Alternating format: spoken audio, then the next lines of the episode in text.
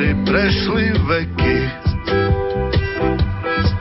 Zaznelo zlému posledné zvonenie.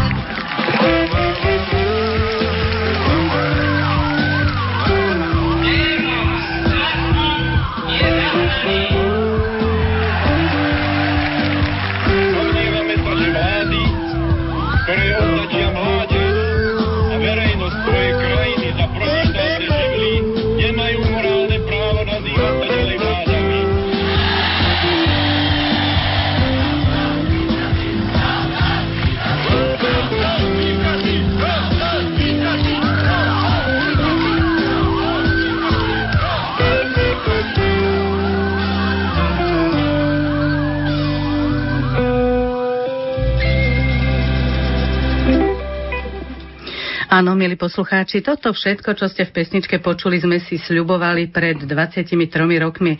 Sľúbili sme si lásku, áno, sľubovali sme si nielen lásku, ale nový deň, teda lepší život.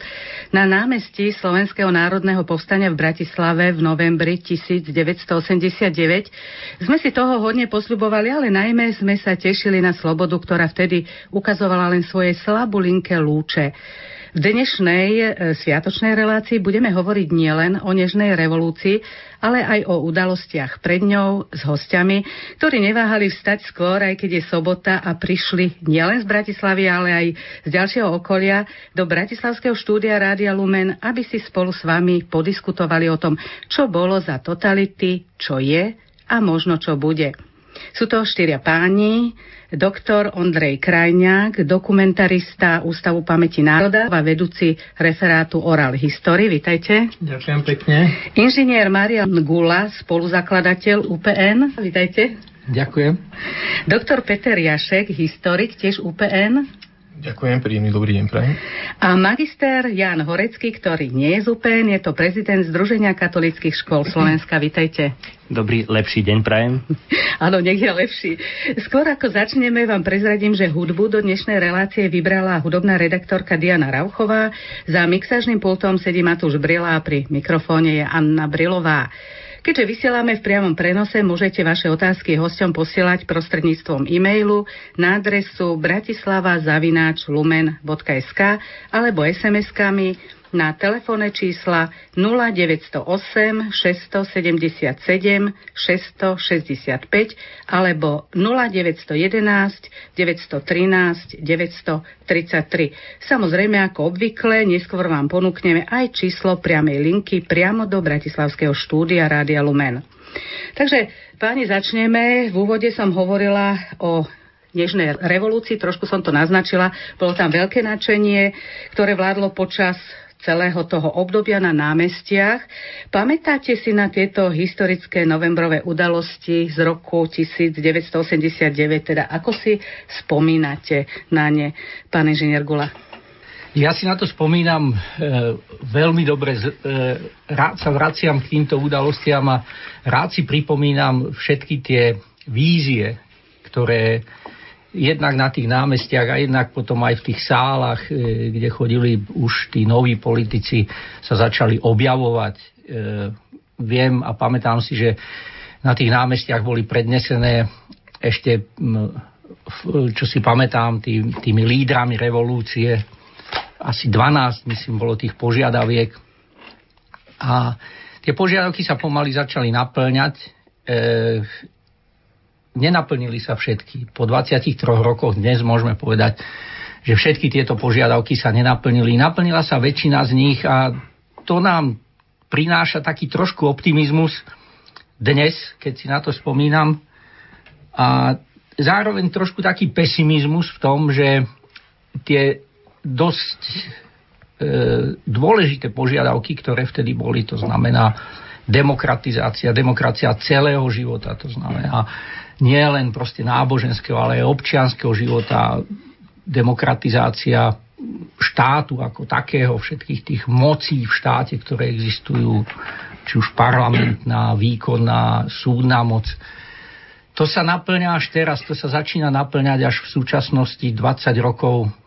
To snáď je jedna generácia alebo pol generácie, neviem povedať teraz presne. Niektorí hovoria, že pol generácie pán Mikloško hovorí, že to je, to je jedna generácia.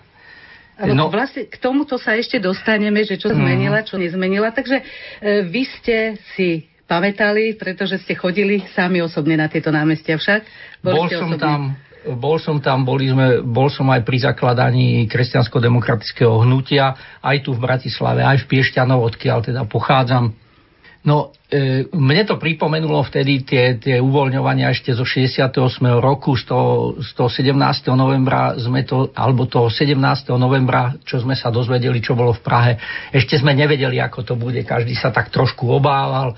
S tou obavou sme tam prišli, v Bratislave sa to začalo najprv v, v umeleckej besede a potom sa až vyšlo na tie námestia, myslím 20.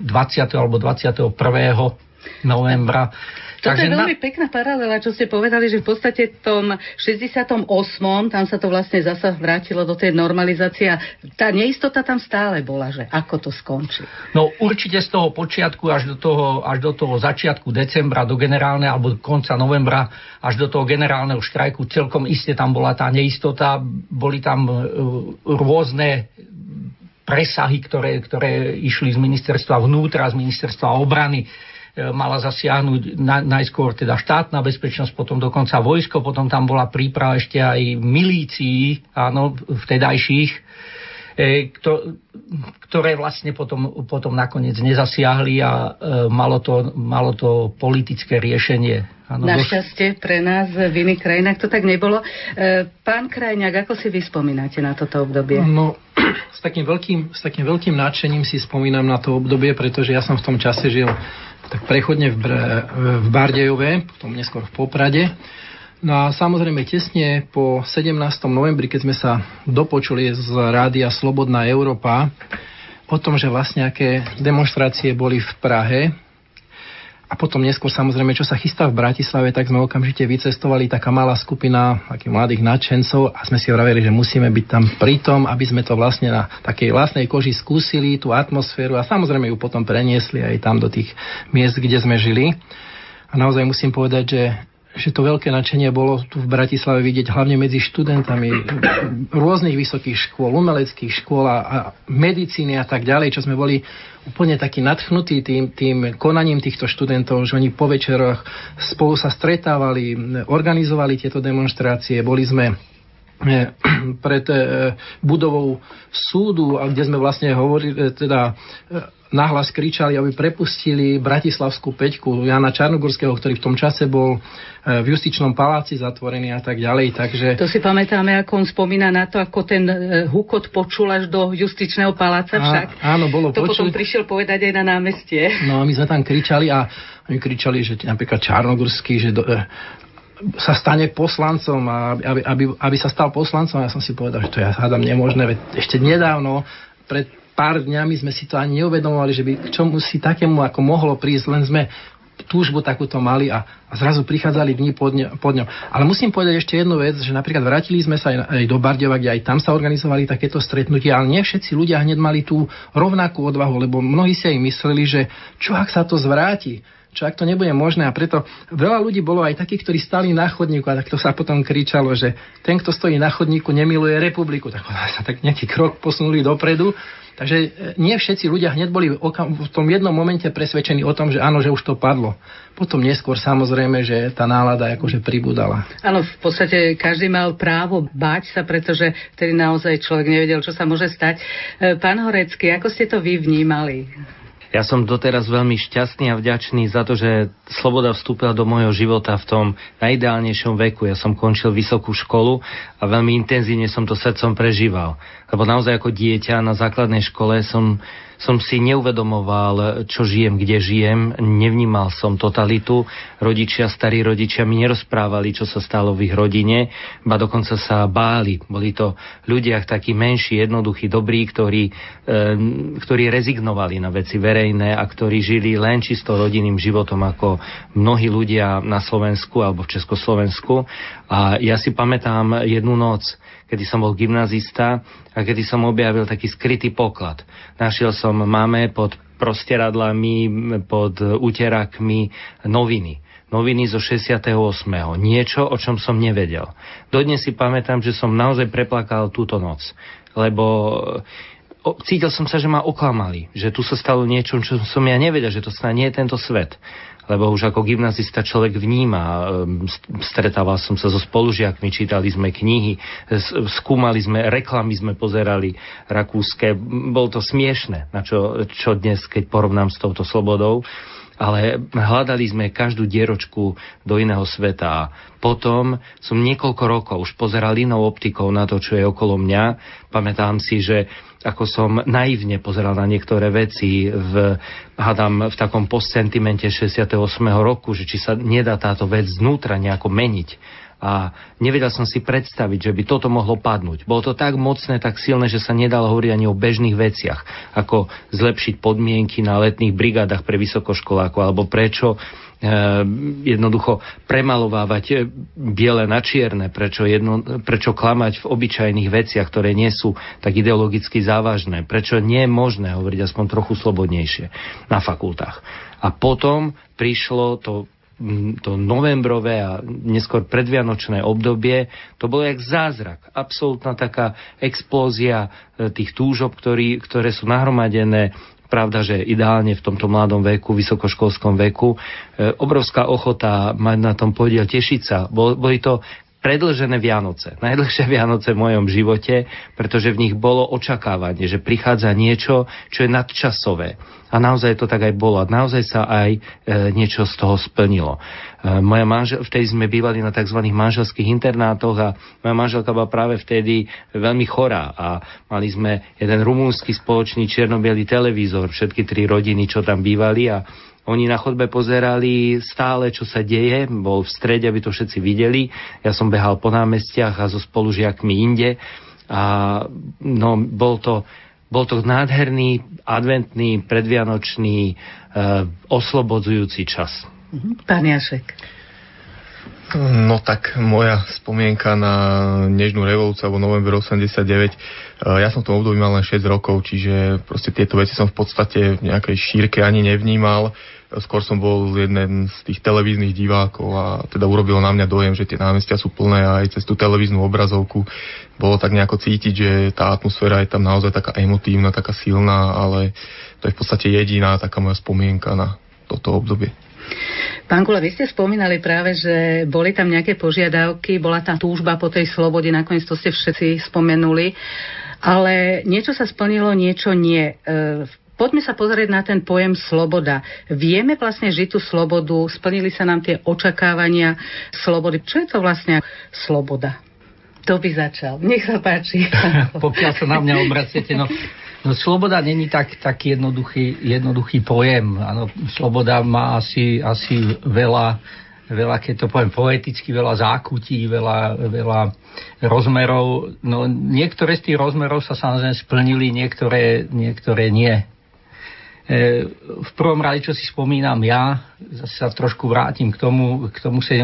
novembru, e, otvorí sa také možnosti, čo ja som najviac teda e, prežíval. E, nemohli sme sa dostať nikam do zahraničia. To, to zahraničie bolo pre nás akousi takou víziou, keď sa si spomínam, že sme napríklad chodili po tej ceste, čo ide z Devína do Devinskej Novej Vsi, keď, keď sme, sme teda išli, keď som prišiel do Bratislavy, som vtedy teda pracoval v Bratislave a tou cestou teda e, sme občas, občas prechádzali. Videli sme ten plot tam a nemohli sa dostať cez ceste, ani cez ten plot, ani cez tú rieku ďalej. A akási taká vnútorná túžba bola v človeku, že čo tam asi je, to bola taká 13. komnata, alebo tak by som to povedal. No a zrazu po tom 17.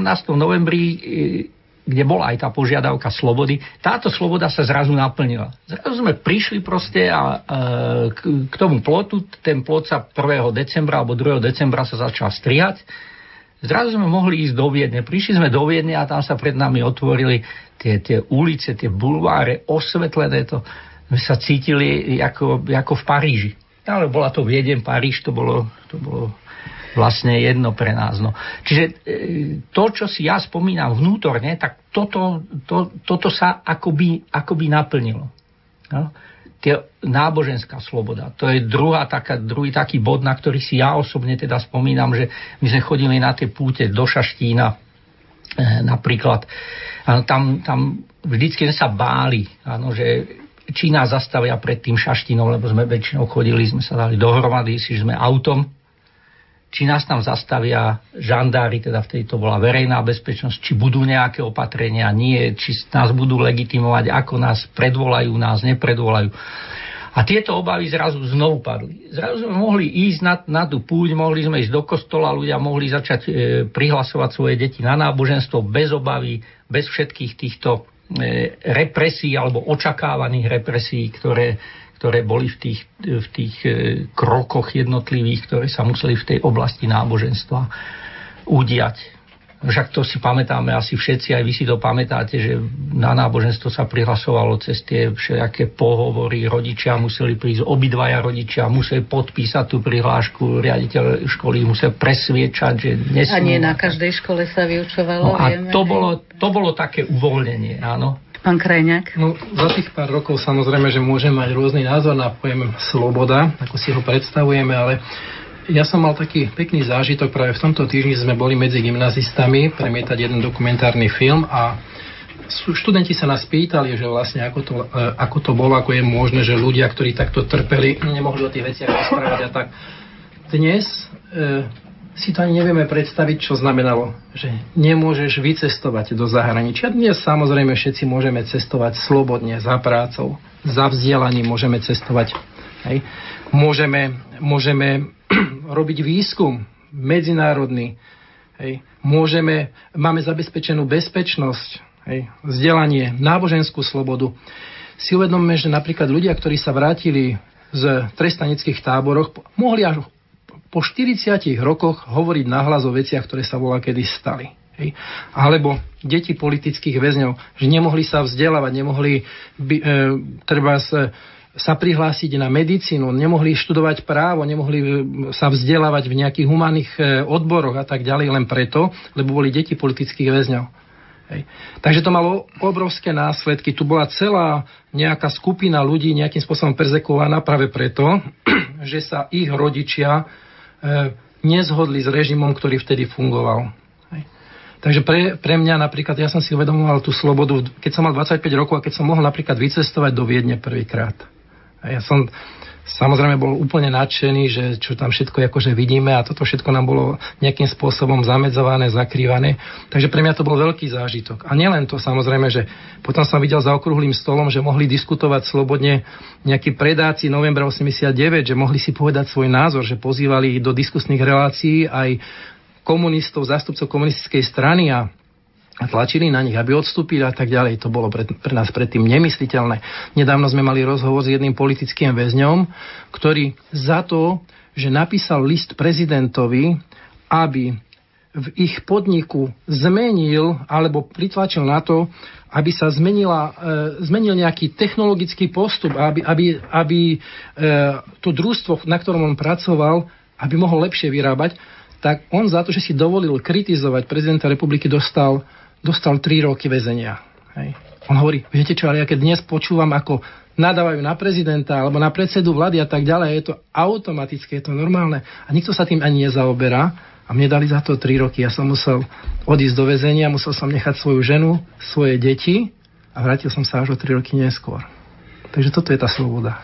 Áno, pán Horecký, nech sa páči, chceli ste reagovať? Naozaj som v škole a mám dceru 15-ročnú a vidím, že táto skúsenosť sa hádam ani nedá odovzdať. E, dnes žijeme ako, ako ryby, ktoré vyťahnete zo sačiku z akvárka a pustíte ich do voľného oceánu. Ja si spomínam na ten čas, kedy sme nemali občianskú slobodu, bo o tej budem teraz hovoriť.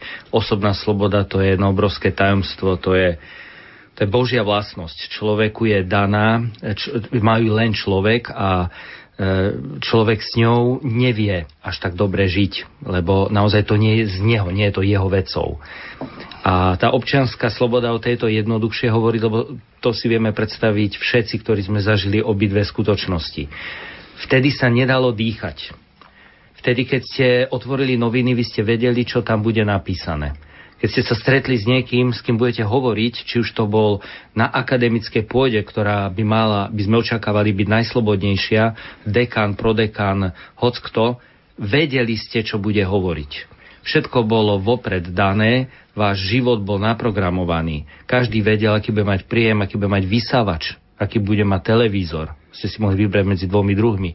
To sú profánne veci, niekto povie nezaujímavé. Ale do takéhoto detailu je váš život naprogramovaný. sú smerné čísla, kam pôjdete robiť, e, čo môžete robiť, čo nemôžete robiť. Každý, a to dusno, tá autocenzúra, e, ľudia, ktorí z prírodzenosti by nepodporovali totalitu, vás zavracajú, pretože vám hovoria, že to sa nepatrí. E, takto hovoriť, takto poburovať, alebo čokoľvek inak vybočovať z radu. Toto bolo obrovské dusno, ktoré robilo našu krajinu, našu krajinu šedou ako by to malo výraz aj, aj v architektúre a v tej bezfantázijnej nude e, toho, čo sa v tej dobe e, stávalo a akým spôsobom sme e, aj iné, ja neviem, obchody alebo kultúrne domy alebo iné inštitúcie vedeli ponúknuť ľuďom do služby. Bola to takáto nudná, mŕtva šeť bez tejto oživujúcej Božej slobody. A viete, e, ja poviem takú osobnú skúsenosť, keď moja babička je jednoduchá žena, e, mala 6 tried ľudových. A vždy, keď som cestoval ako študent z Trenčína do Bratislavy, tak ma prežehnávala, lebo je to ďaleká cesta, že syn môj, merkuj sa, dávaj pozor a, lebo to je veľká Bratislava, veľký svet. A po revolúcii, keď sme my ako študenti za 4 koruny sa dostali československými dráhami e, z Devinskej e, do e, Viedne, potom už sme dostali na základe svojho pasu 24-hodinový voľný lístok a mohli sme po Viedni labzovať a dýchať tú slobodu, ten otvorený priestor, tak som chcel vojsť do tohto sveta so svojimi starkými pozval som ich na jeden výlet. Títo ľudia, ktorí neprešli svet, ktorí sú naozaj jednoduchí, tak, e, a takto sa stávali k ceste do Bratislavy. Prechádzali Viedňou. E, v jednej chvíli v Donau centre, čo je dnes pre nás obyčajný obchodiak, môj detko si sadol a rozplakal sa. A my sme nevedeli, že otec, čo sa stalo. A on povedal, nepovedal nič ale postupom času sme z neho vymámili. Proste aj on zažil to, čo ja ako gymnazista, že klamali ma celý život. Tak tá sloboda samozrejme má, má vždycky viacej rozmerov, ako som povedal pri tom svojom prvom vstupe. A ukazuje sa to aj, ukazuje sa to aj tu. Áno, to je jeden rozmer, je ten politický, druhý spoločenský, tretí osobný. Áno, e, človek úplne inak prežíva e, slobodu e, aj teda ekonomickú, hospodárskú. Dneska práve, práve v tomto je veľa ohlasov zo strany občanov, zo strany jednoduchých ľudí, že oni síce slobodu majú, ale nevedia ju realizovať kvôli ekonomickým a finančným problémom, ktoré majú, či už osobne alebo v celej rodine svojej. Tam je treba samozrejme si uvedomiť, že tá sloboda nie je izolovaná má síce niekoľko rozmerov, ale nie je izolovaná a tam je treba proste, e, aby politici alebo, alebo tí, ktorí majú na starosti tú spoločnosť, čiže politické elity, aj intelektuálne elity, spoločenské elity, boli vnímavé e, k tejto, k tejto situácii jednotlivých občanov a riešili to, čo, čo je potreba aktuálne to, čo je najaktuálnejšie. My sme dosiahli, ako, som, ako sme už všetci povedali, my sme dosiahli tú osobnú slobodu, v istej miere. Áno. Tú náboženskú slobodu sme dosiahli, e, to by sa dalo povedzme s, s prižmúrením jedného oka by sa to dalo potvrdiť, áno, aj to nie je úplnú, ale e, tie, tie ostatné rozmery, ktoré tu sú, tej slobody, ich treba vnímať a treba tam tá celá spoločnosť musí napäť si. Možno to záleží aj na tých kresťanoch, áno, ktorí sú v politike. Áno, pán Horecký, nech sa páči. Áno, pýtate sa, že či, nebol, či i dnes nie sú hlasy, ktorí hovoria, že v komunizme bolo lepšie. E, viem si predstaviť, ako je to možné. Pretože v komunizme, ako som už predtým vravel, ako všetci tu svedčíme, e, bolo už o vás postarané vo všetkých slova zmysloch, tak jak len môže byť anonymným štátom postarané. Povedia vám, čo si máte myslieť, čo máte hovoriť, kde máte kráčať, to je ten držať krok, a predtým bolo to držať hubu, a aký bude, aká je vaša budúcnosť. Ale čo to znamená? Že ten človek nemá neistoty.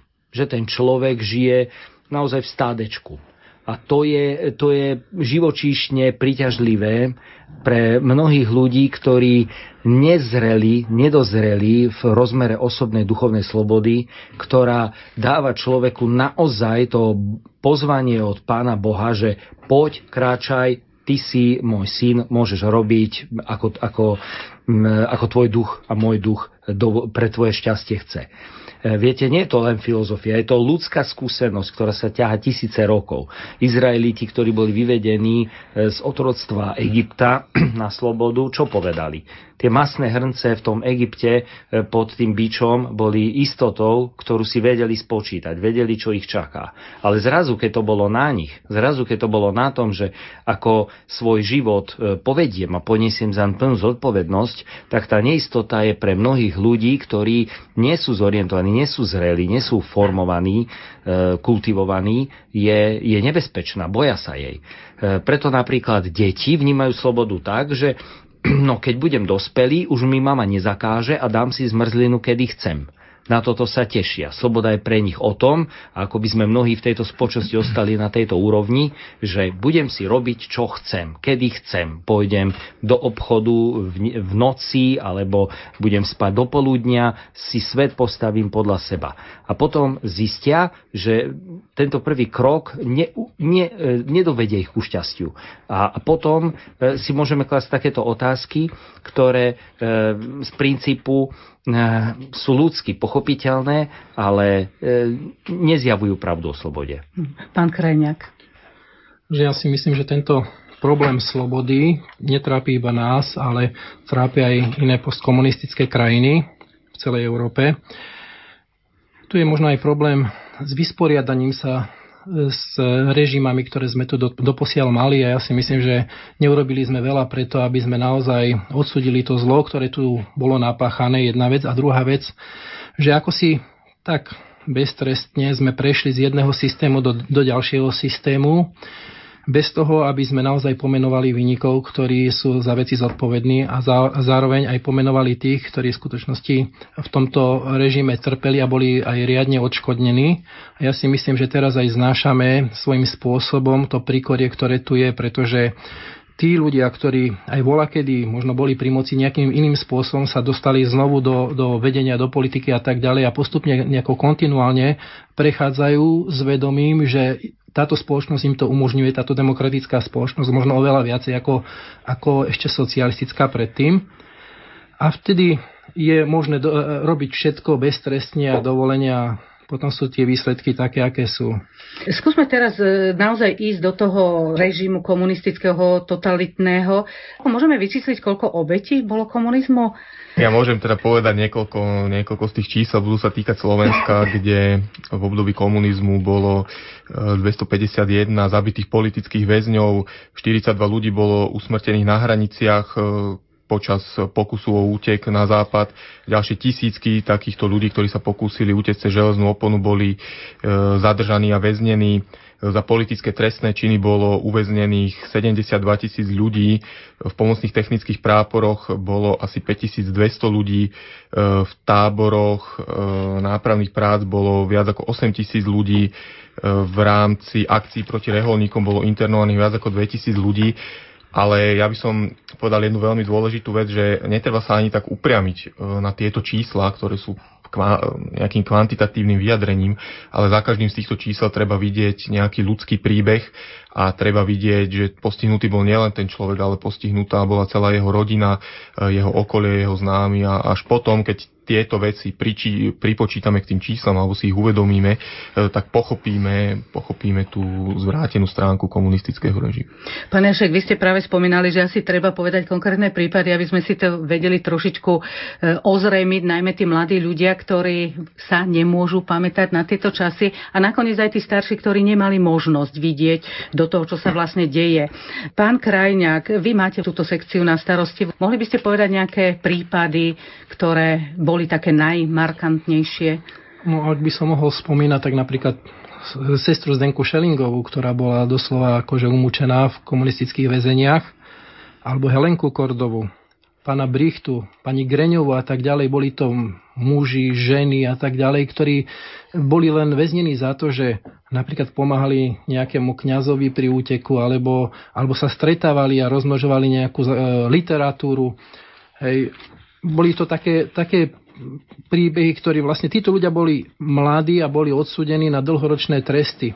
O Zdenke Šelingovej vieme, že bola vo väzniciach veľmi týraná, bola, bola mučená a títo, títo ľudia, ktorí ktorí ju takto mučili, možno, že ešte sú aj na slobode. Teda nie, že na slobode, ale ešte možno, že aj žijú a doteraz nevieme vlastne, že kto to je a aby sa vlastne títo ľudia nejakým spôsobom za to zodpovedali. To, čo tu hovoril kolega Jašek, to je, to je proste tá časť, ktorá sa týka bezprostredne ľudí a bezprostredne obmedzovania ich osobnej slobody, ale bolo tu obmedzované nie, nie z hľadiska proste osobnej slobody, ale napríklad z hľadiska vykonávania svojho povolania. Koľko učiteľov muselo proste skončiť tú, tú svoju profesnú činnosť, koľko bolo, ja neviem, vojakov, policajtov pred 48., ktorí boli potom, boli tam čistky po 48. roku, ktoré prišli. Toto všetko, toto všetko táto spoločnosť po 89. musela ako si naprávať my sme sa trošku začali s tým vyrovnávať hneď po 89., 90., 91., keď prišli zákony v tej legislatívnej oblasti, kedy prišli zákon o súdnych rehabilitáciách, aj o mimosúdnych rehabilitáciách. Potom e, týkalo sa to majetkov ľudí, ktorým boli neprávom odňaté.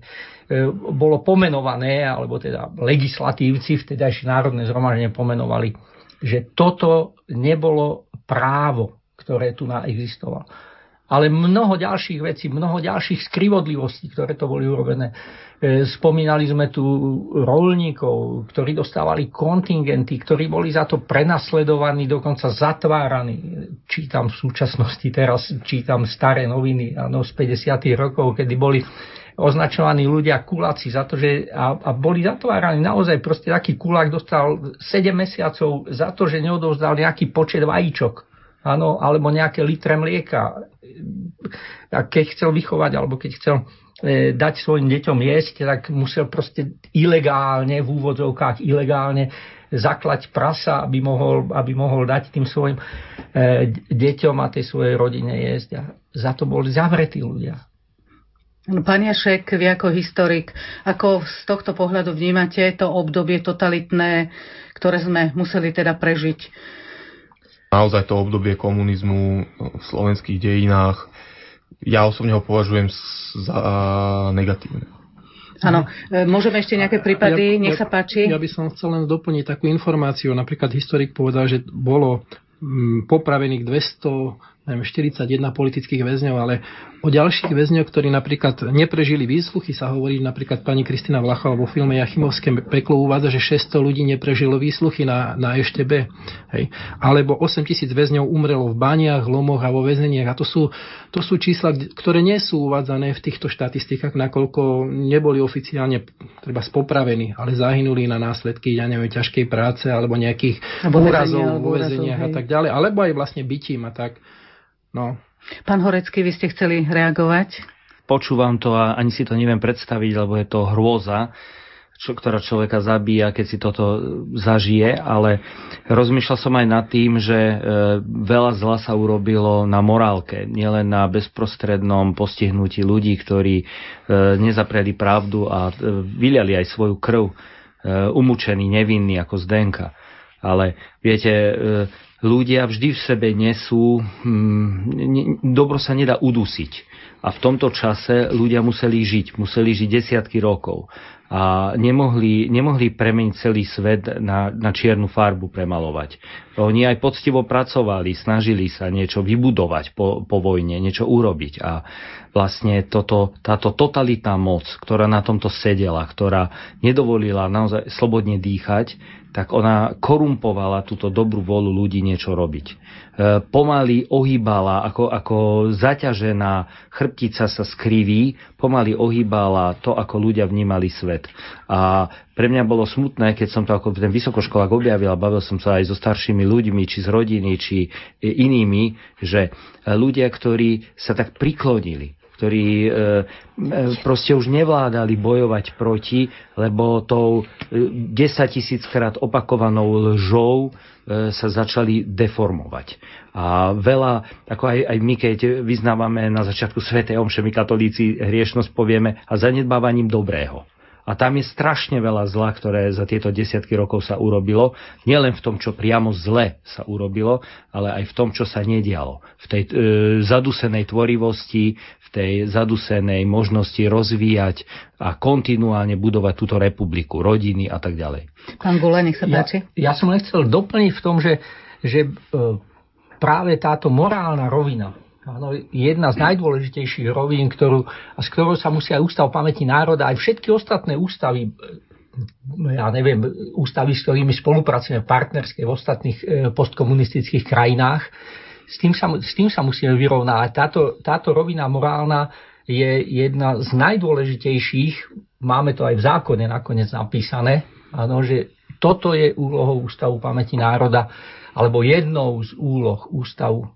A to, to myslím, že, že to nás čaká do budúcnosti a bolo by veľmi dobré, keby sme, keby sme na to nabehli čo najskôr a čo najskôr začali v tejto oblasti, v tejto morálnej oblasti, a ktorá sa aj tak trošku týka aj tej politickej oblasti, aby sme v tom začali pracovať. Ak by som mohol ešte tému doplniť, tak mnohí sa ohradzujú tým, že však predsa to, čo bolo v minulosti, nebolo všetko zlé, mnohé dobré veci sa vybudovali a tak ďalej.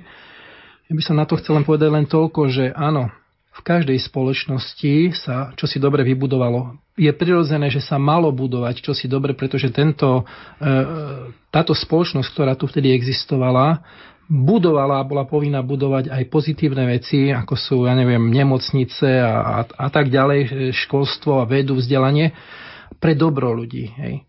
A to isté sa budovalo aj v demokratických krajinách, čo bolo prirodzené. Takže to, čo sa vybudovalo, my nepovažujeme za čosi zlé, čo sa budovalo pozitívne, ale za zlé považujeme to, čo bolo proti človeku.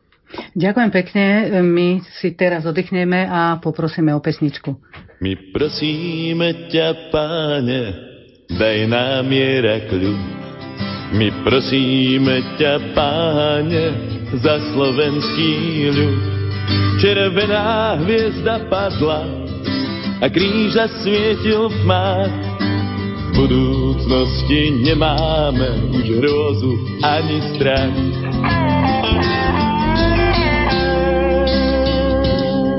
V deň sviatočný všedný tvoj chrám sa naplní a verný ľud slovenský ti vďaky vysloví. Bude ti vďaku vzdávať, takisto ako tej, patronke Slovenska sedem bolestnej.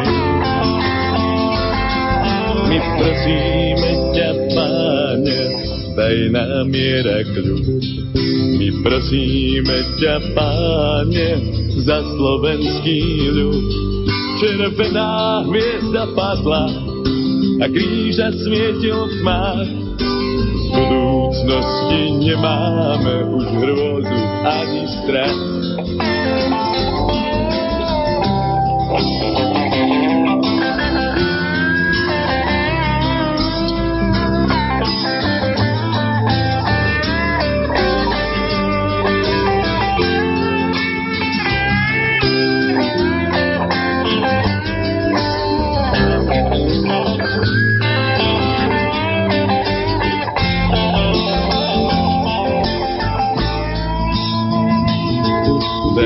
Pane lásku všetkým, čo o ňu pýtajú. Daj, Pane, pokoj všetkým, čo v duši nemajú. Daj svoje odpustenie aj dnešným mýtnikom. Daj nádej na spasenie kajúcim hriešnikom. My prosíme ťa, Páne, daj nám miera kľud. My prosíme ťa, páne, za slovenský ľud. Červená hviezda padla a kríž zasvietil tma. Z budúcnosti nemáme už hrôzu ani strach. orgáne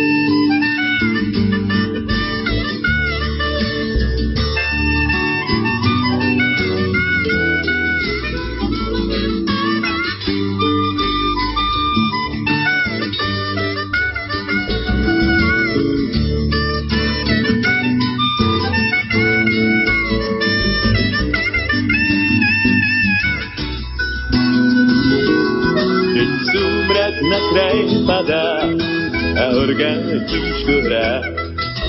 Mládež tvoja verná, ku tebe prosbu má.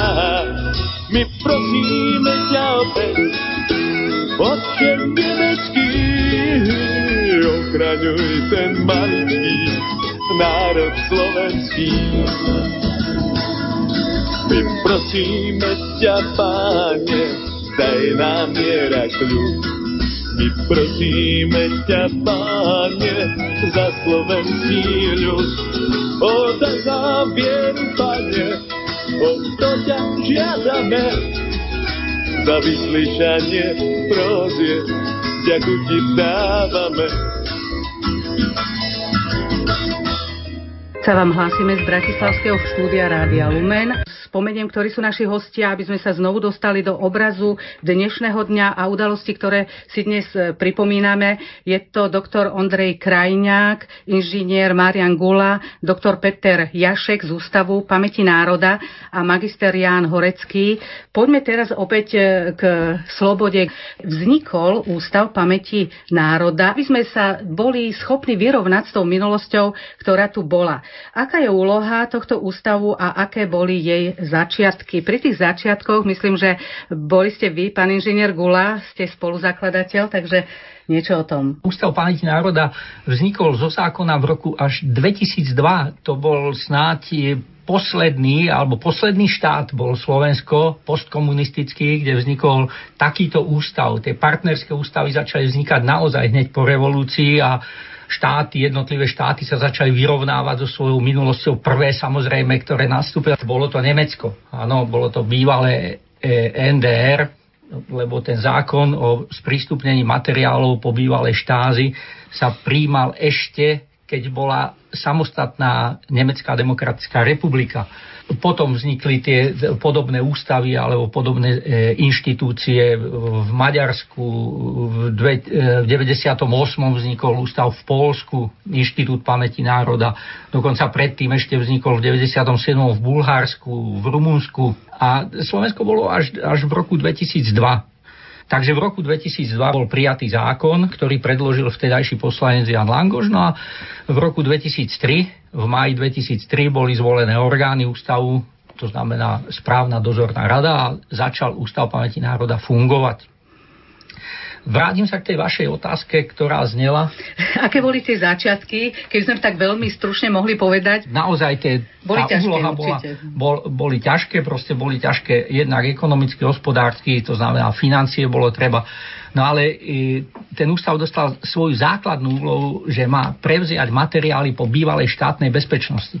Tieto materiály boli e, 10 rokov dokonca viac ako 10 rokov boli uložené e, a neprístupné v archívu Slovenskej informačnej služby. Tak toto ústav e, zvládol, ano, dá sa povedať, zvládol.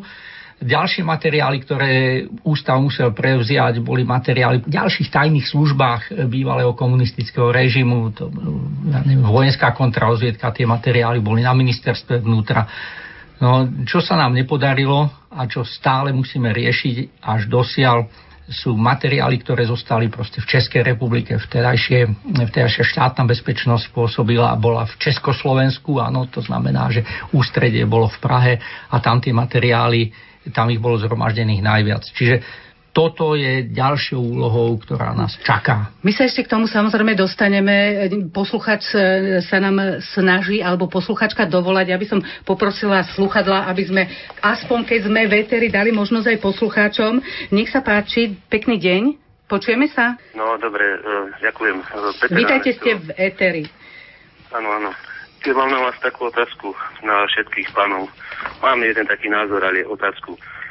Ono, 89. veľký entuziasmus bol, ja samozrejme, z tých úloh, čo ste tam hovorili, čo sa zrobilo, zrušila sa vedúca úloha jednej strany. To je v poriadku, ale ostatné úlohy, to sa prešlo, prešlo a ciele, to sa prešlo len tak, pretože myslím, že uh, na škodu väčšiny občanov Slovenska a ľudí teda, ktorí verí, že to bude iná cesta, nie je cesta do do tejto dnešnej doby uh, takéhoto kapitalizmu. Pretože uh, vtedy sa nabarilo behom týchto 20 rokov sa naberilo z toho veľa ľudí, z toho bývalého socializmu, bohatlo a tak ďalej. A vieme, ako je to dnes s tým súdnictvom u nás. Sa, samé prešlapy, prehmaty. Čiže uh, ja sa opýtam takto. Myslíte, že žijeme v právnom štáte, ozaj v právnom štáte? Jednoznačnú odpoveď chcem. Žijeme v právnom štáte, hoci demokraciu majú iba, iba bohatlíci a zlodeji. Čiže okolo, okolo toho súdnictva. Žijeme, si myslíte, že žijeme ozaj v právnom štáte? To je vaša otázka. Áno, áno. áno ďakujem. Ďakujeme veľmi pekne, takže budeme sa snažiť, aj keď tu nemáme vyslovene právnikov, ale budeme sa snažiť reagovať, takže kto bude prvý, nech sa páči, pán Krajňák. To súdnictvo, prokuratúra a tak ďalej pokulháva a hovorili sme aj o tej kontinuite, ktorá tu je, že žiaľ Bohu sme sa s mnohými vecami nevyrovnali a že mnohí títo, možno aj stranickí potentáti pred rokom 89, ktorí boli vo vysokých funkciách štátnych a potom neskôr kontinuálne pokračovali aj ďalej. A to, že sme sa nevyrovnali s týmto komunizmom aj až doteraz, tak to sú tie následky. Či žijeme v právnom štáte, tak áno, je to, prijalo sa strašne veľa zákonov od tej doby, ktoré e, po, po novembri 89 veľmi veľa zákonov, ale vidíte sami, že nie, nie, niekedy to nestačí, že je potrebné, aby sa zmenil duch toho zákona a to je potrebné aj to správanie tých ľudí a tak ďalej. A, a toto je ešte dlhá cesta a, a ja si myslím, že veľmi, veľmi málo sa urobilo vo veci vyrovnávania sa s týmto komunistickým režimom. Pán Jašek? No, ja by som na to tak odpovedal, že E, ten normalizačný komunistický režim priviedol tú spoločnosť do obrovskej krízy. A ten november 1989 priniesol takú nádej. Spoločnosť síce bola vtedy vo veľkej kríze a bolo veľa problémov, ale zároveň tá spontánna atmosféra, ktorá sa na námestiach vytvorila, e, priniesla takú nádej, že jednoducho ono sa to všetko zlepší. A z tejto nádeje vyplývajú aj veľké očakávania. A tieto očakávania sa žiaľ Bohu proste nepodarilo naplniť. A z toho vyplýva niekedy aj také hodnotenie, že teda bolo to také sklamanie pre ľudí, ale čo sa týka, by som povedal, toho novembra, treba vidieť túto dôležitú vec, že v tom období novembra 89 tí ľudia vnímali tú zmenu ako pozitívnu. A to je dôležité si uvedomiť. S komunizmom sme sa, sme sa nevyrovnali. Musíme to priznať, musíme to jednoznačne povedať právny štát, poslucháč sa opýtal teda, že jednoznačnú odpoveď chce na to, či žijeme alebo nežijeme v právnom štáte. Právnom štáte v zmysle, v zmysle legislatívy da, dalo by sa povedať, že žijeme v zmysle vymožiteľnosti práva. Dneska je to jedna z hlavných tém v spoločnosti a u nás na Slovensku z hľadiska vymožiteľnosti práva nie, pretože tá vymožiteľnosť práva záleží jednak na spravodlivosti, má ten rozmer spravodlivosti, ale jednak má aj rozmer časový. To znamená, vy sa musíte dostať proste k svojmu právu alebo teda k nejakému rozhodnutiu v reálnej dobe. Vám, keď sa vy dostanete k nejakému, e, e, ja neviem, rozhodnutiu súdu, ktoré je, ja neviem, 2, 2 3, 4 alebo 10 rokov po tej udalosti, ktorú vy máte, to znamená, že tá vymožiteľnosť práva je nulová. Alebo pre vás nereálna, presnejšie povedané. Takže s týmto komunizmom sme sa snažili vyrovnať po 89. roku. Komunisti sa samozrejme snažili brániť to, čo je pr- proste prirodzené každému človeku, každému spoločenskému zriadeniu, ale hlavne proste tomu človeku konkrétnemu, na ktorého má dopadnúť tá sankcia v zmysle proste tej, tej spoločenskej sankcie. A každý sa tomu bránil a zdá sa, že na Slovensku, alebo čím ďalej na východ, keď to takto poviem, keď to vezmem od toho Nemecka, tak čím ďalej na východ, tým sa pomalšie vyrovnávame s následkami, ktoré ten totalitný režim za 40 rokov tu napácha. Pán Horecký. Tiež si myslím, že splňame podstatnú časť tej definície právneho štátu, ale tiež som presvedčený, že nie na 100%. Tú slobodu sme naozaj získali, tu sme si vydobili a urobili sme si s ňou, čo sme chceli. To, čo s ňou e, väčšina ľudí v našej krajine chce robiť, toto je ovocie. Ako využívame nástroje právneho štátu. Pre nás, pre mnohých ľudí je dnes akoby paragraf bičom, cestou, ktorú, e, ktorá vyžaduje čitateľskú gramotnosť a neporozumenie ducha zákona. Nie sú tu zákony, ktoré by boli zrozumiteľné svojim legislatívnym zámerom. E, dôvodné správy či či celá agenda okolo predkladaných zákonov, ktorý, ktoré geometrickým počtom rastú, nie sú zrozumiteľné pre to, čo tu chceme dosiahnuť. V tejto krajine sa začíname na zákony, pravidlá, smernice a hlasovanie vyhovárať Nie sú to pre nás akoby nástroje na to, aby sme naplnili tie očakávania, ktoré po 89. zrodila nádej z tejto slobody. Ukazuje sa, že po 20 rokoch naozaj tú slobodu nevieme celkom žiť a to, čo chýba, je morálka, ktorá sa však nedá prikázať žiadnym zákonom.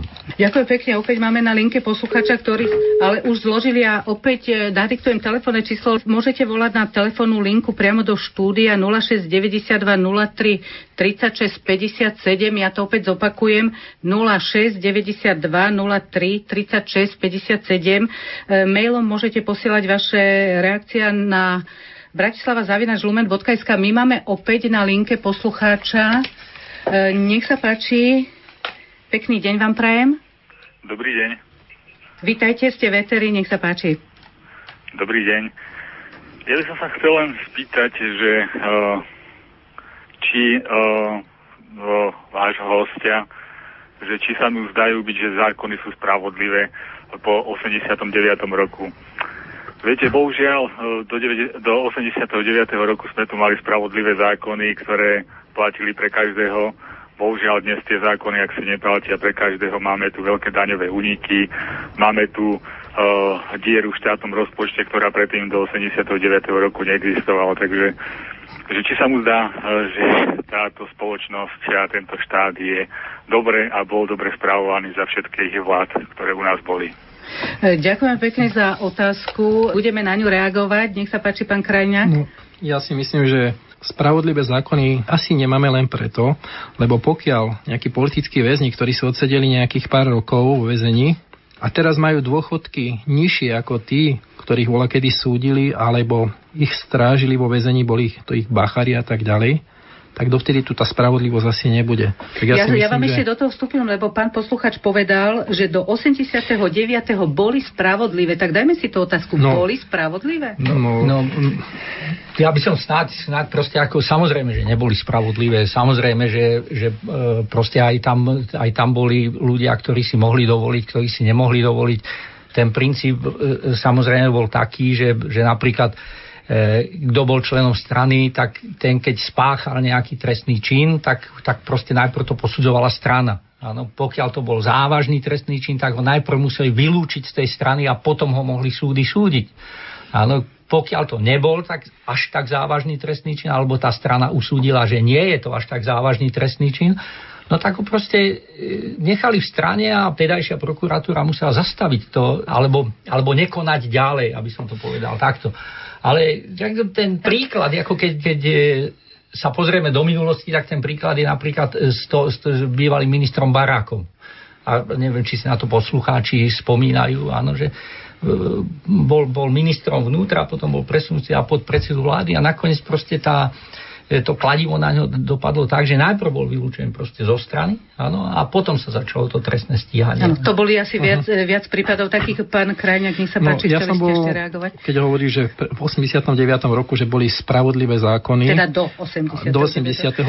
tak ja by som len toľko chcel povedať, že bol som svetkom jedného súdneho pojednávania s Patrom Javorským, kňazom, ktorý bol obvinený z toho, že že spovedal a slúžil svetu omšu na nejakých duchovných cvičeniach.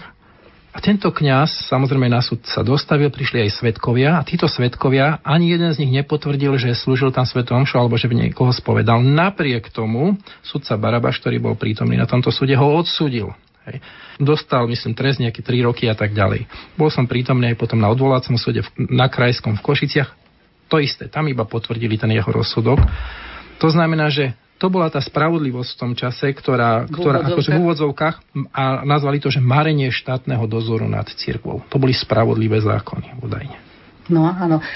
Ešte chcete reagovať?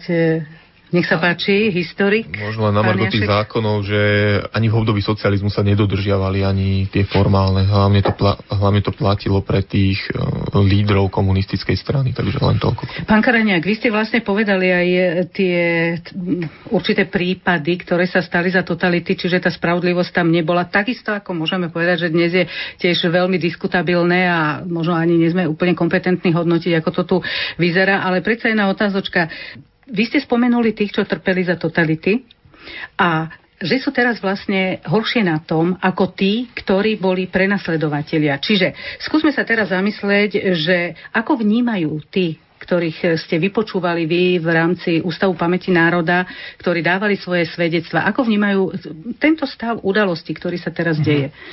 No, Ústav pamäti národa... Prepač, ešte ja vás predsa preruším. Nezabudneme na túto otázku. Máme opäť na linke posluchača, aby sme uh-huh. dali priestor. Nech sa páči.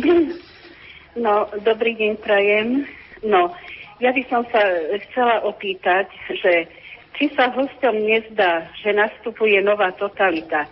Pretože už e, za prvej Ficovej vlády nás taká menšina, čo žije, teda komunita, čo žije v Austrálii, upozorňovala, že tu rastie veľmi nebezpečné podhubie ak by som poprosila, keby ste mi dali na to odpoveď. Či sa vám to nezdá. Ďakujeme pekne. My budeme najskôr odpovedať na tú prvú otázku, čo som, pán Krajňák, vám dala, čo sa týka tých uh-huh. prenasledovaných za totality. Tak áno, je, je pravda. Ústav pamäti národa nakrutil okolo 400 svedeckých výpovedí a my sa vždy na konci toho rozprávania s tým svetkom pýtame, alebo politickým väzňom pýtame, že ako on vníma teraz toto obdobie a že či sa cíti dostatočne rehabilitovaný e, po tom všetkom, čo sa mu ako v živote udialo.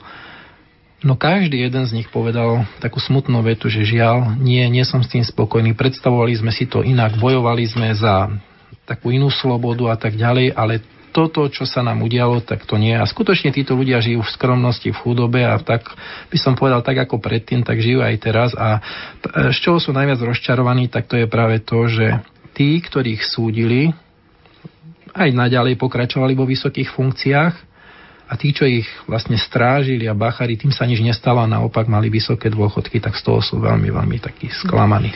Poďme teraz k odpovedi e, na otázku pani poslucháčky, ktorá sa pýtala, či nemáte dojem, že vzniká nová totalita. Takže aký je váš no. názor?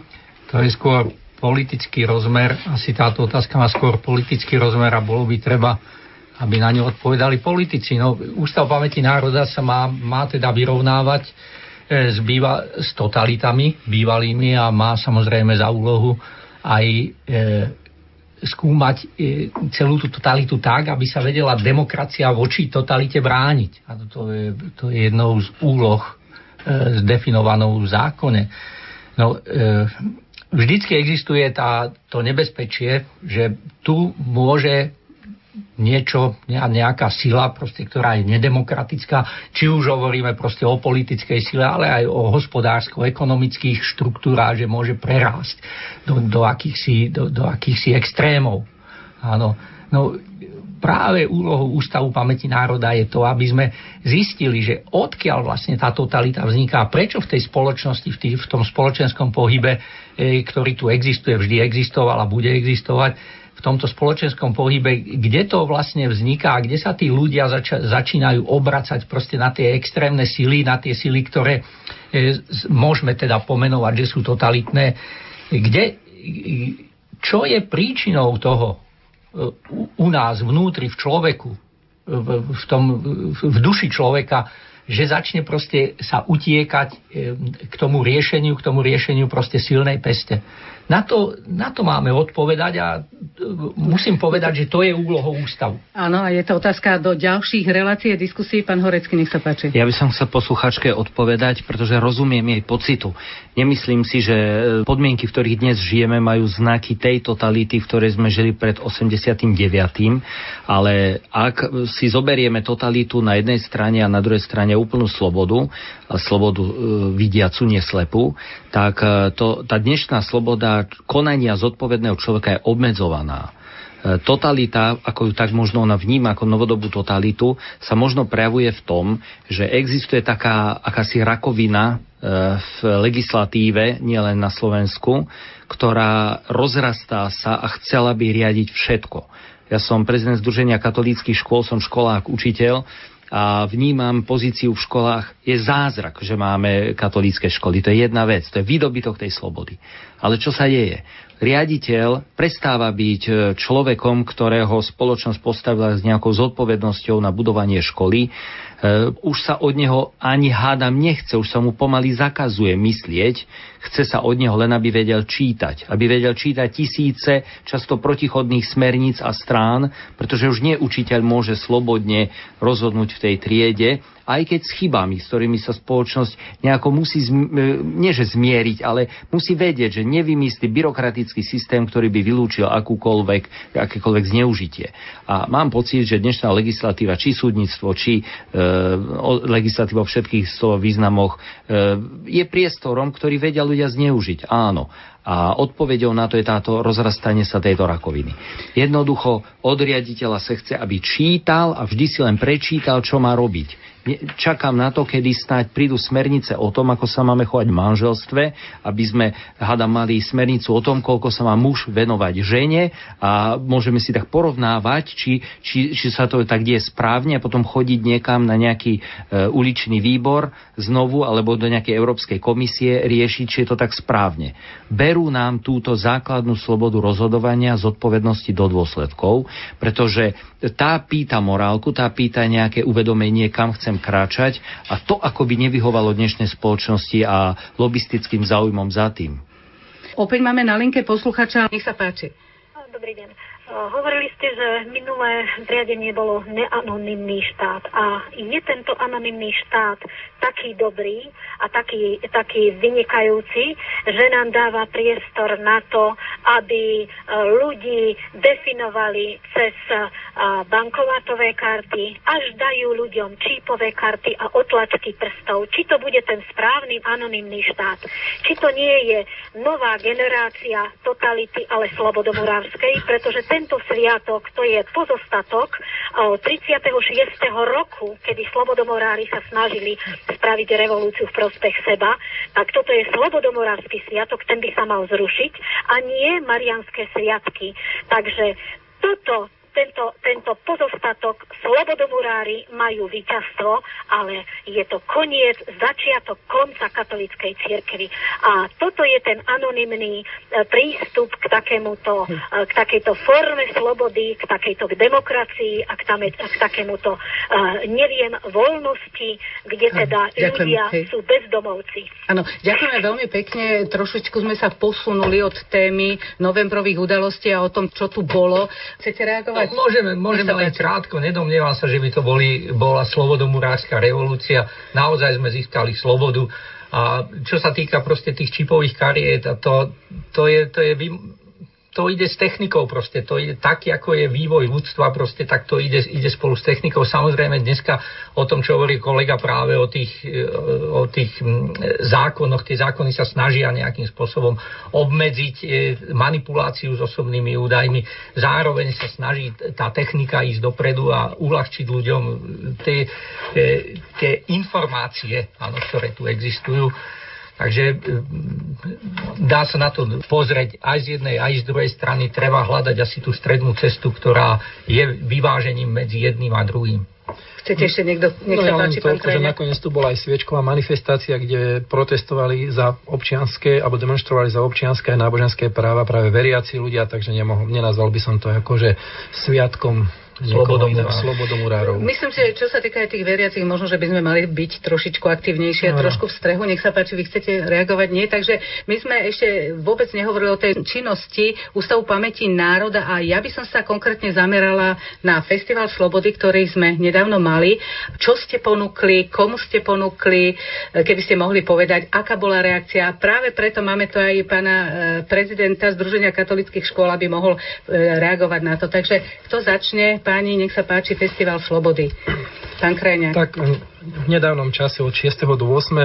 novembra sme mali v kine Lumier Festival Slobody, na ktorom sme premietli niekoľko zaujímavých filmov nielen z Ústavu pamäti národa, ale z Česka, Maďarska, Polska a tak ďalej kde vlastne v dopoludnejších hodinách mohli tento festival navštevovať práve študenti stredných škôl popoludnejších alebo večerných hodinách zase tento festival bol otvorený pre širokú verejnosť. By som povedal, že taký, takou zaujímavosťou festivalu sú práve také diskusné debaty po skončení nejakého bloku filmov, kde vlastne naši historici alebo tvorcovia týchto dokumentárnych filmov alebo aj hraných filmov mohli s týmito študentami rozprávať o tom, že ako, ako to oni vnímajú to obdobie neslobody a tak. No a veľmi pozitívne práve hodnotíme aj reakcie mnohých študentov, či už priamo, priamo počas festivalu, alebo aj potom neskôr, keď sa za nami zastavili a hovoria, že o mnohých týchto veciach ani netušili, ani nevedeli a veľmi ich to zaujalo. Pán Horecký, vy ste ako riaditeľ boli so študentami na tomto festivale? Áno, dokonca tí študenti, ktorí sa vrátili z toho festivalu, som s nimi rozprával o tejto veci a dr- túto vzácným priateľom veľmi pekne ďakujem za túto službu, lebo ako na začiatku sme hovorili, je veľmi ťažké sprostredkovať takúto skúsenosť e, študentom, mladým ľuďom, ukázať im, čo dnes máme, keď môžeme byť v budove, kde je cirkevná škola, kde je kaplnka bývalej triede komunistickej školy, kde je dnes e, kaplnka, kde deti môžu chodiť úplne inak žiť, ale je tu syndrom prvorodeného syna, ktorý si neuvedomuje, že v akom je dome, a že, že to môže byť aj ináč celkom. A vy ste im pomohli otvoriť oči. E, bolo to veľmi dobré, pretože tí študenti mi povedali s takým úprimným rozhorčením, že museli odísť preč v najlepšom, keď skončili filmy a začala sa diskusia.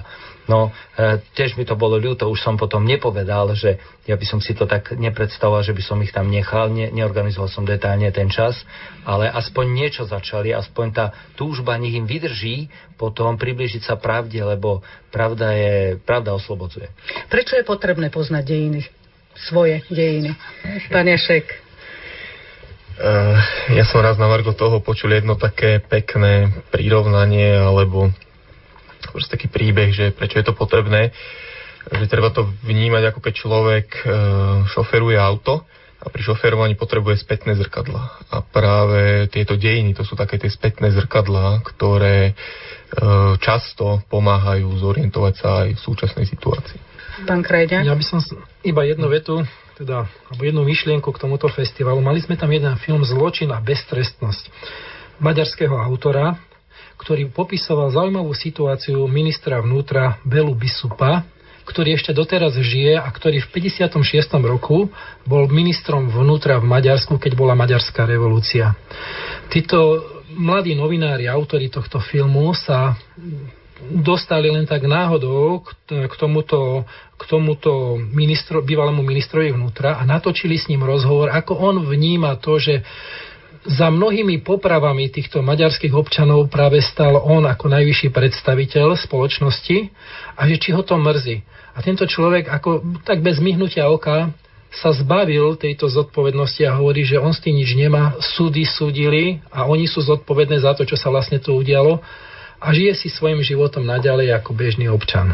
No ja si myslím, že, že história je, je veľmi dôležitá, ale rovna, samozrejme musia, v spoločnosti sa ľudia musia vedieť orientovať a tá orientácia je cez tú históriu, to je nepochybné.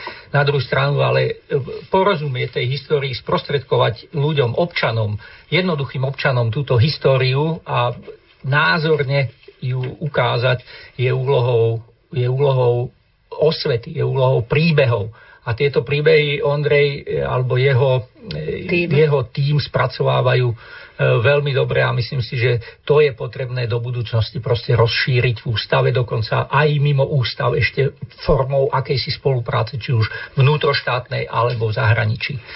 Ústav pamäti národa vnímam pre nás, ľudí, ktorí tam nie sme zainteresovaní priamo ako svedomie, ako službu, ktorá nám ukazuje e, pravdu, naozaj pohľad do zrkadla, nielen spätného, ale toho priamo predo mnou. Potrebujem to, pretože potrebujem vedieť, kým som, kde žijem a tak mám šancu naplniť svoj život, lebo človek je stvorený pre šťastie, pre bláženosť a na to potrebuje slobodu, aby mohol podať amen na túto ponuku, priam Božiu. Mnohí tvrdia, že za komunizmu bolo lepšie a ľahší život, každý mal prácu. Ako vnímate tieto problémy dnešných ľudí, pán Krajňák? Ja si myslím, že mnohí majú aj pravdu, že v určitej oblasti, hlavne v tej sociálnej oblasti, sa ľuďom naozaj dobre žilo, že mali kde bývať, mali prácu, to znamená, že mali aj plácu za tú prácu, aj výrobky, čo sa týka mliekárenských, mlieko alebo chlieb a tak ďalej, bolo naozaj dobré ak by sme to posudzovali so sú, súčasnosťou, ale musíme si uvedomiť, že v tom istom čase napríklad v Rakúsku bola iná situácia, že napríklad si tam nikto nezamykal auta a ľudia sused susedovi verili, tiež mali oveľa kvalitnejšie výrobky, ale tá doba prináša zo sebou aj takéto negatíva, za ktoré nie je vinná demokracia, samozrejme.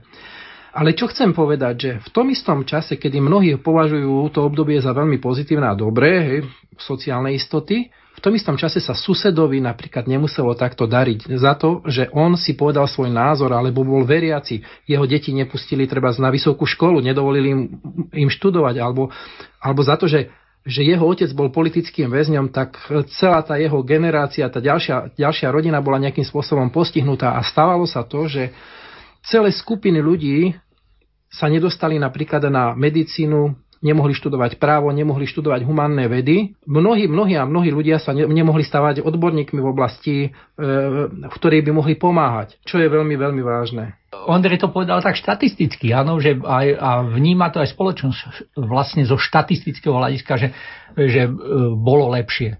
Komu bolo lepšie? Ondrej povedal príklady a Ústav pamäti národa to mapuje tých ľudí, ktorým naozaj nebolo lepšie a, a ktorí to nemali z vlastnej viny to, to zlo, ktoré na nich bolo páchané, či už cez to obmedzovanie náboženskej slobody, alebo cez to vyhadzovanie z práce. O, o pedagógoch je známe, áno, že keď zistili ten režim, alebo či, či už proste niekto na obyčajnom okresnom národnom výbore zistil, že nejaký učiteľ chodí do kostola, tak zrazu proste bol presunutý niekam, nemohol vykonávať tú, mhm. tú svoju činnosť, ktorú chcel, áno, áno, to svoje povolanie, ktoré mal. Alebo v našom okolí napríklad žil človek, ktorý bol tajne sveteným kňazom a ktorému, ktorému prichádzali pravidelne nejaké pozvánky na výsluchy štátnej bezpečnosti. On mi hovorí, vieš, ako sa ja bojím, aký mám ja strach. Nikto o tom nevedel, on bol odpočúvaný, bol sledovaný a tak ďalej. A samozrejme, že veľkú časť obyvateľstva a susedov to nezaujímalo, pretože oni mali svoje problémy a ak aj vedeli, že tento človek je prenasledovaný, tak si povedali, tak buďme radšej ticho, do toho sa nestarajme, s týmto človekom sa nestretávajme, aby sme nemali z toho zle. Pán Ješek? Eh, ja by som tak povedal, že ani tie materiálne podmienky zase neboli až také, až také vynikajúce, hlavne koncom tých 80 rokov. Eh, tá kríza toho režimu bola už viditeľná v podstate aj na pultoch predajní a čo sa týka kvalitnejších výrobkov alebo takého exotického ovocia, to naozaj bolo, bolo dostupné iba vo veľmi malej a obmedzenej miere. Čiže aj z toho materiálneho hľadiska áno, ten komunistický režim dokázal zabezpečiť tie základné potreby, ale už tá kríza v 80 rokoch, ktorá mala viac príčin. Už aj v materiálnej oblasti strácal dých a treba ešte povedať, že situácia na Slovensku alebo v Československu bola ešte relatívne dobrá. Ale tie komunistické režimy v okolitých štátoch tie skrachovali úplne. Napríklad v Polsku alebo v Maďarsku a o Rumunsku aj nebudem hovoriť, tam bola úplne katastrofálna situácia v každom smere. Pán Horecký. Samozrejme, komu bolo lepšie v komunizme, alebo čo bolo lepšie v tom bývalom režime. Bol to jednoduchší režim, kde človek nebol zaťažený svojou vlastnou zodpovednosťou za svoj život. A človek je taký nevďačný tvor, pretože sa vždy len porovnáva a veľmi relativizuje. Vtedy sme mali všetci rovnaké veci. E, ten, ten istý vysávač, tú istú telku, keď dva razy do roka dve kila. Kilo mandarínok alebo kilo banánov. Stali sme na to v rade a bola to výnimočná udalosť, išiel byť Mikuláš alebo Veľká noc. A toto, toto si už radi nepamätáme. Aj v mojom blízkom okolí je jeden človek, ktorý sa tak permanentne stiažuje v mojej rodine, že ako, ako mu je ťažko, ako to bolo vtedy dobre. Chytil som za ruku túto staršiu ženu a prevedol som ju cez jej byt. Ukázal som jej, že to má kozmickú loď oproti tomu, čo mala. Teplú vodu, elektriku, mobil, mikrovlnku, všetky nástroje, prístroje, ktoré nevedia ani pomenovať, tri záhrady, farebnú televíziu, hoci čo, čo si nevedel vtedy ani predstaviť. Ľudia stáli od babiek bonových kupovali bony do Tuzexu. Dneska každé potraviny sú Tuzexom, ktorý kedysi ľudia len nemali. Lenže sú medzi nami ľudia, ktorí majú, ja neviem, e, Mercedesy, ktorí majú domy, ktorí majú vily, ktorí majú neviem čo. A toto je už taká ľudská vlastnosť, že sa radi porovnávame s tými, ktorí majú oveľa viac ako my. Nevieme to tak spravodlivo posúdiť. Istá pani raz do redakcie telefonovala, že áno, ja by som radšej stala v rade na banany, ako v rade na úrade práce. A to je vážny argument. Ale ja som vtedy e, dával takú asi odpoveď, drahá pani, ale to nešlo vlastne o statie na banany. V tom čase bola vražda Coufala, bola vražda kniaza Poláka, ktorá je doteraz samozrejme akože ešte nevyšetrená a tak ďalej. Ústav pamäti národa už podal niekoľko trestných oznámení aj v tejto veci. Takže tu sa aj, aj ľudia likvidovali a nepriatelia spoločnosti a práve preto tej, v tej minulosti nebolo dobre a nebolo lepšie. Ja by som sa predsa ešte vrátila k tejto téme, keby sme sa pozreli napríklad v porovnaní s Kubou. Tam ešte stále je ten totalitný systém. E, myslíte si, že ten totalitný systém, keby pretrvával dodnes, e, nemal by tie ekonomické problémy, ktoré sú dnes? Dajme si otázku, nebola by vtedy nezamestnanosť takisto? Ako U... napríklad na tej Kube, ktorá teraz musí urobiť veľké ústupky. Nech sa páči. Určite áno. Aj globálne ekonomické ukazovatele e, dokazujú, že s republikou to išlo dole vodou. Že jednoducho po tej druhej svetovej vojne, kedy sme pyšne odmietli Marshallov plán, lebo nám bol zakázaný sovietským zväzom, tak jednoducho po tej vojne ešte neboli zreteľné tie výsledky, pretože všetky krajiny budovali v zničenej Európe svoju základnú infraštruktúru a rozdiely sa pri rôznych kurzoch prejavia až po dlhšom čase. A s republikou to naozaj, či zdravotníctvo, či školstvo, či fabriky išlo dolu vodou, výrobky sa stávali čoraz viac nepredajnými a tovary čoraz viac nedostatkovými. A to nie z titulu povojnovej chudoby, ale z titulu toho, že naozaj režimu dochádzal dých aj po tejto stránke. Videli sme to na krajinách smerom na východ, ktoré boli decimované e, totalitou, čiže nedostatkom slobody pre tvorivosť, rozvoj aj ekonomických, kultúrnych a iných aktivít E, takže by sme sa dostali tam, kde sme počúvali sto vtipov o, o Týrane, o Albánsku, o chudobných krajinách smerom na východ od nás. Bol to náš osud. No to je skôr e, sociálno-ekonomická otázka, jak je organizovaná tá spoločnosť e, z hľadiska ekonomického a sociálneho, tak vidíme, že aj na Kube je, sa drží e, zamestnanosť, áno, pritom tí ľudia ale ne, tí, ktorí aj sú zamestnaní, proste nemajú tie možnosti, nemajú tie ani finančné prostriedky, ani tú ako morálnu, osobnú, vnútornú slobodu tak, ako by si ju, ako by si ju predstavovali. Existujú tam tí dis, disidenti. Ale už sa teraz začína, aj to súkromné vlastníctvo je tam. No, musí sa samozrejme začať, pretože tá ekonomika, jak, jak hovoria ekonomo, ekonomovia, že ekonomika nepustí. Nepustí, hej, hej. Ty chcel len povedať, a, že v podstate dožove, kde by sme boli, no? No, áno, tá spoločnosť by sa celkom iste vyvíjala inak. O slobode treba vedieť pravdu. Sloboda je otvorený priestor pre dobré aj zlé, pre čokoľvek. A toto je možno to, čo dnes zaťažuje našich ľudí spoločnosti, že po desiatej sa boja pustiť televízor, vlastne po hoci ktorej desiatej, nielen po tej 22. že deti dnes nemôžete poslať, kempovať, stanovať niekde do lesa dievčatá, e, že naozaj sa niekedy bojíte, kto vám zvoní, klepe na dvere, prejsť sa večer po ulici, po meste, čo sa na vás kde skade vyrúti. Toto je sloboda. Nie tieto zlé prejavy, ale ten otvorený priestor. Zároveň to ukazuje obrovskú potrebu, že popri slobode je absolútne nevyhnutné mať aj vedomie, mať aj afinitu vzťah k pravde, k morálke, a toto, toto veľmi môže napomáhať jak školstvo, tak napríklad Ústav pamäti národa, ktorý v tejto spoločnosti môže fungovať podobne svedomiu v ľudskej mysli jedinca. Môže hovoriť a skúmať veci, ktoré sú aj bolestivé témy, nepríjemné, veci, ktoré mnohí nechcú počuť. Podobne ako jedinec nechce počúvať hlas svojho svedomia, keď sa chce trochu spustiť alebo proste bezúzne hrešiť, to je jedno. Vtedy potlačam svedomie. A ja som rád, že existuje Ústav pamäti národa, že on prispieva k tomu, aby v spoločnosti zazneli aj hlasy, ktoré nám pripomínajú nepríjemnosti. Čiže sloboda naozaj priznávame, vidíme, žijeme to, že, že je aj priestorom, v ktorom sa môže zjaviť niečo, čo nás ohrozuje. Lebo je to možné. V konzerve zatvorenej sa nič nepohne ale vieme, že, že tam život pomaly zomiera. Preto ten režim spel vlastne poražke. My sme sa pomaly posunuli k tej téme úlohy Ústavu pamäti národa, takže poďme sa na to zamerať. Čo je úlohou Ústavu pamäti národa, akú má funkciu?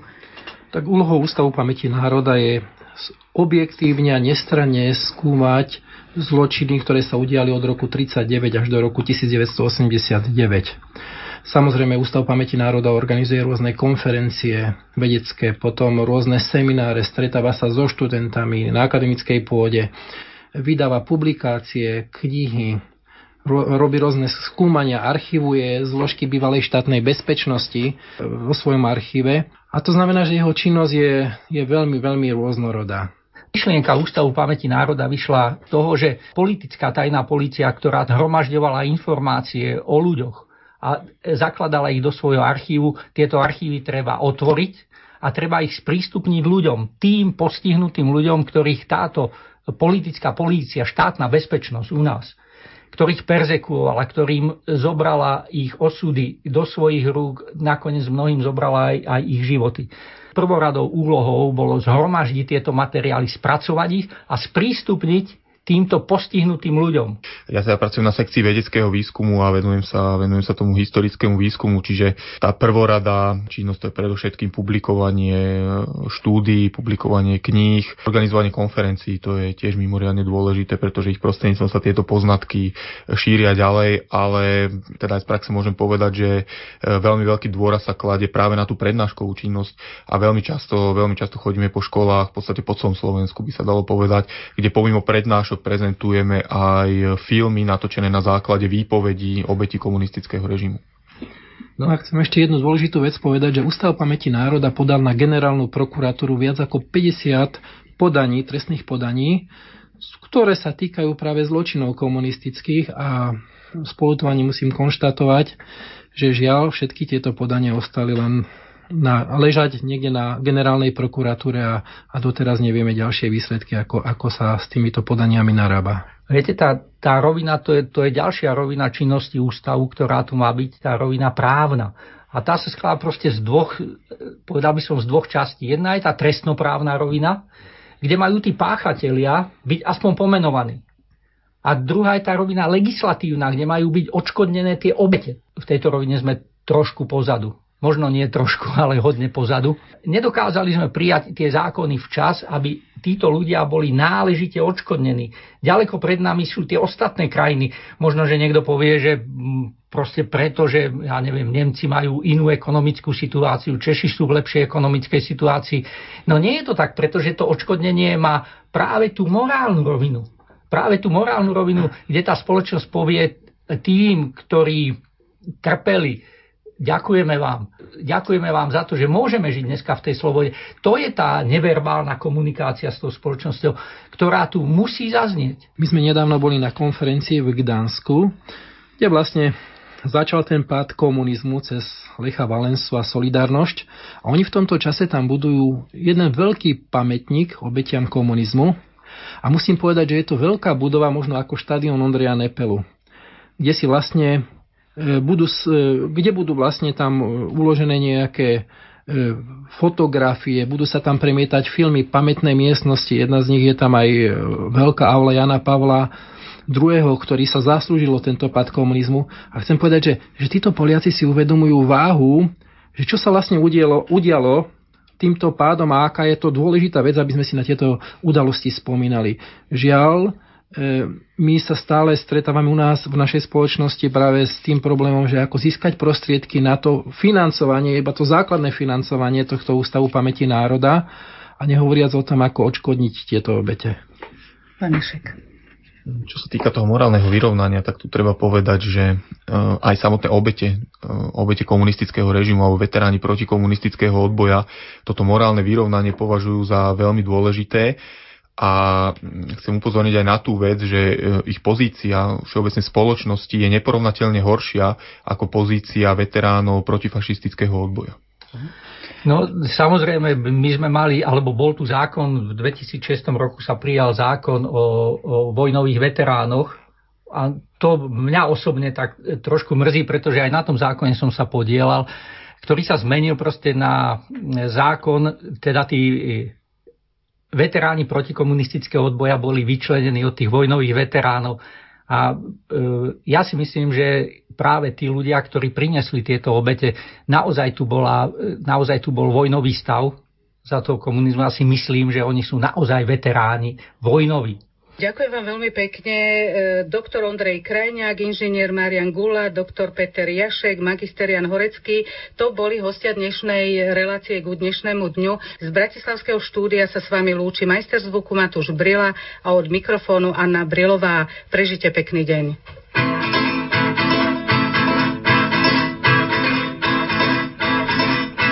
Tři černí mravenci topí se v slze srny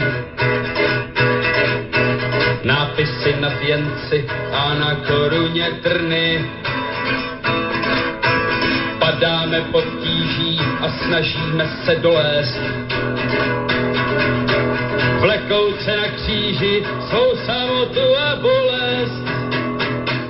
Nebe je růžové, po cestě křížové, snad konečně spočinem, jak pšenice v klásku, spočinem bez hněvu, přirostlých ke dřevu, vždyť nejtěžším zločinem je hlásat ti lásku.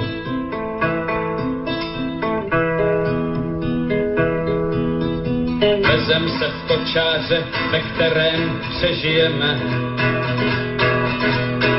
S obrazem mocnáře, kterého milujeme. Plačíce pro mladost, jsme staří bohu díky. Zvem ódu na radost, že nejsme mučedníky. Nebe je růžové po cestě křížové, snad konečně spočinem